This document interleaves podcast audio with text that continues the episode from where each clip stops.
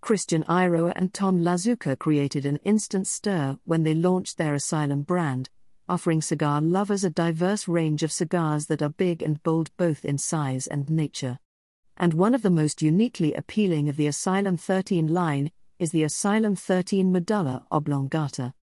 This Honduran Puro features a mixture of the Eiroa family's famous authentic Corojo tobacco, which are used for the binder and filler, as well as the wrapper. The medium to full bodied smoke is an entertaining escape filled with lavish nuances of earth, cedar, pepper, spice, espresso, and leather.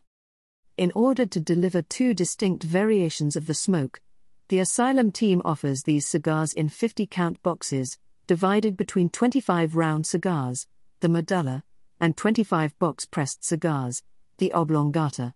Made in Honduras.